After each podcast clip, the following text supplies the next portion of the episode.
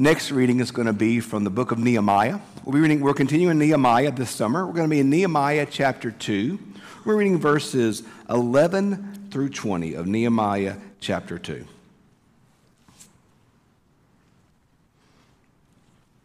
So I came to Jerusalem and was there for three days. Then I got up during the night, I with a few men with me, and I told no one what God had put into my heart to do for Jerusalem. The only animal I took was the animal that I rode. I went out by night to the valley gate, past the dragon spring to the dung gate, and I inspected the walls of Jerusalem that had been broken down, and its gates that had been destroyed by fire. Then I went to the fountain gate, to the king's pool. But there was no place for the animal that I was riding to continue. So I went up by way of the valley by night and inspected the wall. Then I turned back and entered the valley gate, and so returned. The officials did not know where I had gone or what I was doing. I had not yet told the Jews, the priests, the nobles, the officials, and the rest that were to do the work. Then I said to them, You see the trouble we are in, how Jerusalem lies in ruins with its gates burned. Come, let us rebuild the wall of Jerusalem so that we may no longer suffer disgrace. I told them that the hand of my God had been gracious upon me, and also the words that the king had spoken to me. They said, Let us start building. So they committed themselves to the common good.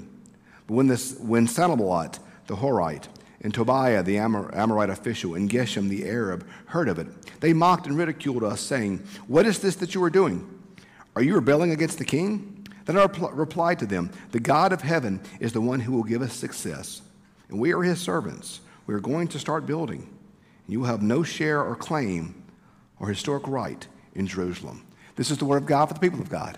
Thanks be to God.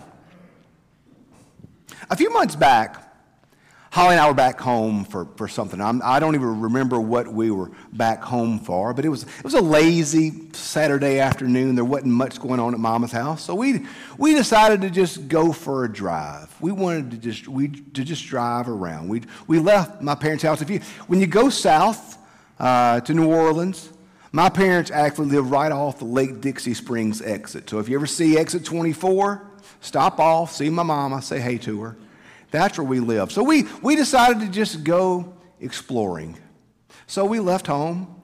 We drove up to, up to Bogue Chitto and drove up to the old school and looked around and went there and then, then drove, drove over to Montgomery Baptist Church and saw the graves of my ancestors and saw the old softball field, then drove down Lake Dixie Springs and saw the lake and, and saw the old places to eat. Drove into Summit, and if you've never been to Summit, Mississippi, it's a beautiful little town. A lot of old antebellum homes. Drove down there, drove to the Star Drive-In and got a hamburger. Just had a, just had a real lovely day driving around the back roads of, uh, of Pike and Lincoln County.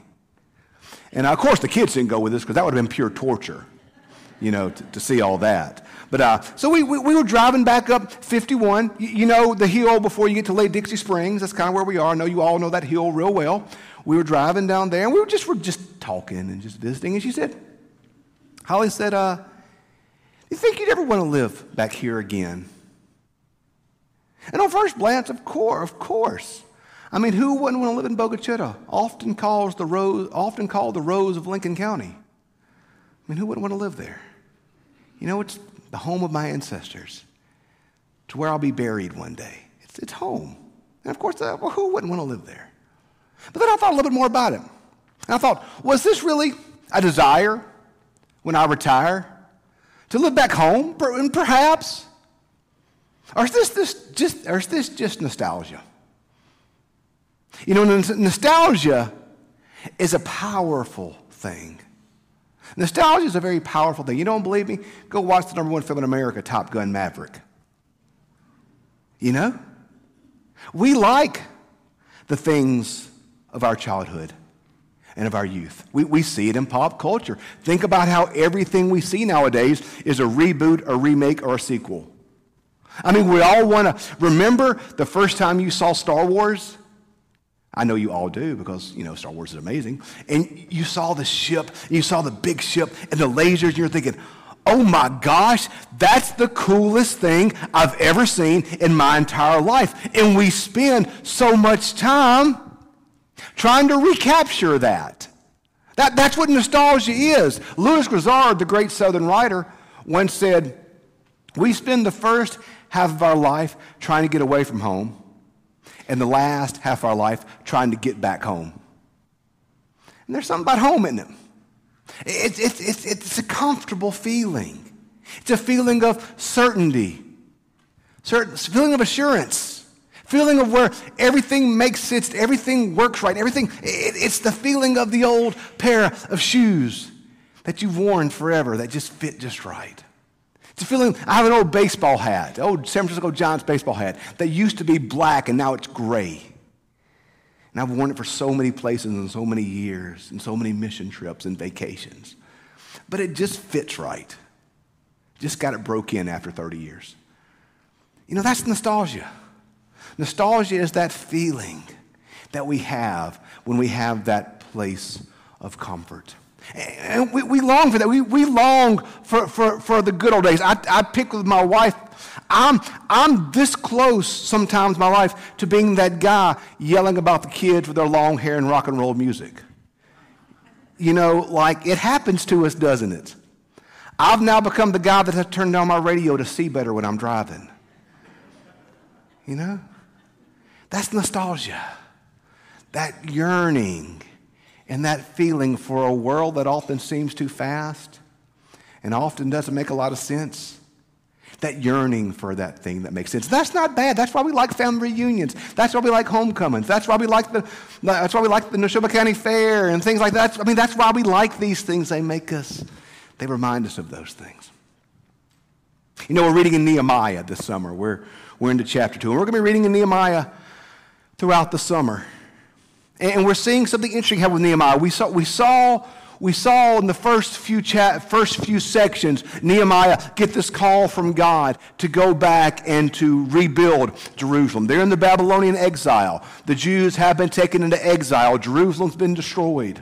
And Nehemiah gets this call from God to go back and to rebuild the wall and to restore what has happened in Jerusalem. So we see the first chapter and the first part of chapter 2 that happening. And today we see Nehemiah now in town. We see he's back in Jerusalem. He's settled in. And now we see him one night kind of sneak out when nobody's looking. And he says his animal, I'm going to hope it's a horse or a camel and not like a cat or something. I mean, he's riding his animal. He, he rides out. And he goes to inspect the gates of the wall. And if you were to go to Jerusalem now, you would actually see many of these same, same gates are gates that are used now in the old city. So he goes out and, he inspects the wall. And then at one point, the wall's in such bad shape. It's been destroyed and it's such a mess. At one point, it says his animal can't keep going. So he's got to get out of his car and walk on foot for a while. That's how bad it is. And he sees that the he knew the wall was in bad shape. He knew it. He heard about it. He knew it was in bad shape. But now he goes and inspects it himself. And when he inspects the wall himself, he sees, sees how bad it is. He sees that it's in such bad shape. And w- without a wall, without a wall, a city in that culture can't stand. You, he says Jerusalem is shamed, it's disgraced. Without your wall in that context, you don't really have an identity. Without a wall, you don't really even exist. You have to have your wall to really even be alive. So he finds that Jerusalem has nothing. And he had to inspect it. He had to inspect it to see how bad it was. You know, sometimes in life, we have to take an honest assessment and an honest look at how things are. That's why you should go to a yearly physical, you know, to tell you, hey, here's where things are. That's why I don't go to the doctor. I never go to the doctor. I'm never sick. I got nothing to worry about. It's a joke, obviously. That's why Paul says in the Bible, in, in his writings, he says the law was given to us basically for us to know that we can't keep it. The law was given so that we know that we can't keep it and that we need salvation and help from outside ourselves. The law was not necessarily given for us to keep it perfectly. The law was given to show us that we couldn't keep it and that we needed a Savior. An honest inspection An honest inspection of life, of ourselves, of all things is super important to build to what God wants to do. To build to what God wants to do. We come to church on Sunday and we look and we see faces that aren't here anymore, don't we? And that's sad. That is sad. It's, it's sad to look and see faces that we've loved for so long who, who aren't here. People who were leaders and teachers aren't, aren't here for various reasons. And we look around and we say, that, that makes us sad. It, it hurts us. But it's important in life. It's important for me to look within myself to find what are the areas of my life that God needs me to work on. It's important for us as a church to look and see where are the areas of our church and our life that we need to honestly look at and examine and see where are the areas that we need to grow in, that we need to get better in, that we need to be more faithful in. Nehemiah could not properly lead the people to rebuild the wall till he had an honest inspection of what the wall really was. We as a church, we as individuals cannot properly rebuild the walls of our hearts and our lives and our church until we have an honest inspection of who our church is, what our church is about, and what God has called us to be. We have to inspect the walls to repair the walls, to rebuild the walls. St. Matthew's is an, an amazing church. My, my first experience with St. Matthew's probably would have been around 2003, 2004. Uh, it was one of the years we were having annual conference at Christ United Methodist Church. And, and, if you've never been to annual conference, hey, we're meeting in Tupelo in a couple weeks. Come on with me. We'll have a big old time. But if you've never been to annual conference, that's a lot of folk in one space. And there aren't many spaces in Mississippi that can host everybody together at one time. And so when we had conference at Christ, uh, other various churches around the, the Jackson metro area, they, they, would host events. So St. Matthew's in that year, like I said, it was 03, 04, I don't quite remember the year. Um, St. Matthew's that year hosted the clergy session. The clergy session of conference is when the, when the clergy get together and we vote on various things, those being ordained, those being retired, things such as that. And we, we met here. And I came here to St. Matthew's. And I, and I remember, you know, once again, from Bogue Chitto, sometimes I get lost.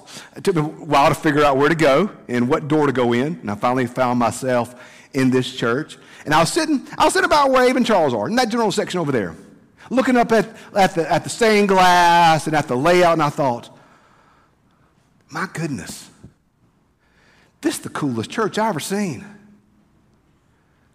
This is the coolest church that I've, that I've ever been into. This is, amazing. this is so cool. I was just blown away by this church, by the architecture, by the people, by the friendliness. And listen, I was a little dumb dumb. I, didn't have, I don't have any clue what I'm doing now. I had a lot less clue back then. And it was so neat. And I thought, golly, what an awesome church that must be. What an awesome church that must be. Some of the pastors in my life who have been some of my greatest mentors have been your pastors. The first phone call I got when I found out I was coming to St. Matthew's was from Hank Winstead. Hank was my DS in Hattiesburg. He was the DS that helped start Asbury. Hank would come to Asbury all the time and just hang out with us and visit with us, and it was such a pleasure to get to know him and Miss Ann. And they provided such care for me that point in my life. Bill McAlilly was one of my formative mentors in ministry. I remember talking when, when Bill was DS in Hattiesburg, I mean, in the coast. We would get together in Wiggins sometimes just to eat lunch and visit. Whenever I found out I was coming here, me and Steve Castile drank coffee at the Starbucks over there in the Renaissance. And so, one of the reasons why I was excited to come here, even though I had a little bit of a, you know, you, you, you, you ever heard of imposter syndrome? They're basically going to figure out that you don't know what you're doing. They're going to come get you. You know, so every Monday I go, if my door opens on Monday, I'm like, hey, cool, they haven't figured it out yet. So I'm sure one Monday I'm to come to the door, open my door, not going to open, I'm like, okay, I knew that was coming, and just drive on back to Bogue Chitto. Surprised it took them that long, you know. But I felt I was so excited about coming here because so many of the pastors who raised me also raised you. So I kind of had that hope of a common language. And, and you've had some amazing pastors come through this church. But let me be very clear. What makes St. Matthew's St. Matthew's is not, and it has never been, your clergy leadership. It's you. It's you.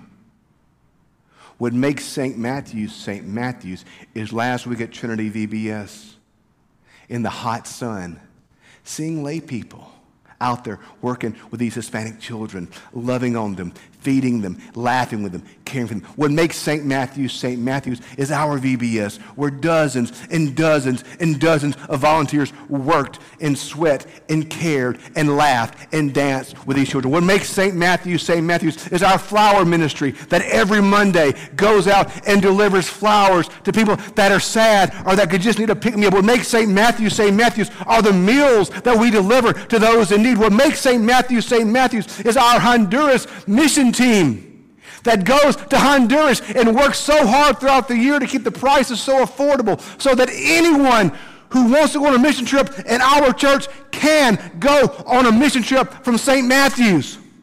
What makes our church our church is you, the lay people. Every ministry that I just listed would be here regardless of who the preacher is. Doesn't matter. It's the people that make the church the church. It's the people that give and serve and are faithful to Christ.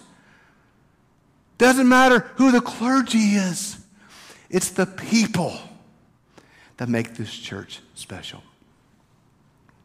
So, for us now, as we talk about rebuilding the wall, it's important for us to look within and to see God, where am I giving you space in my life? For me to rebuild in this moment and to be faithful. And it's important for us to take a, a clear, a clear-eyed assessment of our church. What are we doing right? What should we work on? What should we change? What should we do different? Who do we miss? Where should I step up? Because if we're going to be honest, sometimes I'm not the only person with imposter syndrome. You feel it sometimes too, don't you? I can't possibly do that. I'm new here. I can't possibly do that. I've never done that before. If Christ Jesus has called you to it, Christ Jesus will qualify you to do it. And your job is to be faithful no matter what that is. But let's also be clear about something else. I love nostalgia. I bought me a record player, y'all. That's all about nostalgia. We're talking about rebuilding the wall. But it's not our job to rebuild. As the great theologian Kylo Ren once said in The Last Jedi, let the past die. Our job is not to rebuild our church to the church that we were in 2003 or in 2015 or in 2018 or pre COVID. Our job is not to rebuild our church to a church based off nostalgia. That's not our job. Our job is not to rebuild our church to a church that we used to be. Our job is to rebuild our church to the church God is calling us to be right now. God has us positioned in this time, in this place, in this location, in this space, with these blessings for a reason. I don't want to go back to being the church we used to be. I want us to live forward into the church God has called us to be. Let us not rebuild the walls for nostalgia. Let us rebuild the walls for faithfulness. What is God calling us to do today? Who is God calling us to be today? Where is God calling us to live faithfully as a church and as an individual today?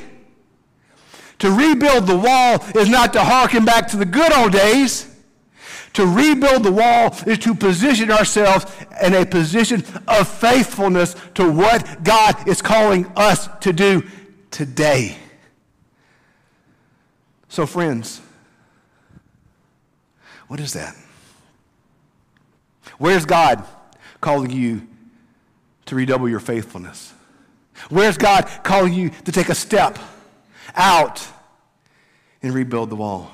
Where's God calling you to live boldly and faithfully in an uncertain time, in an uncertain age? God has put us here to fulfill his purpose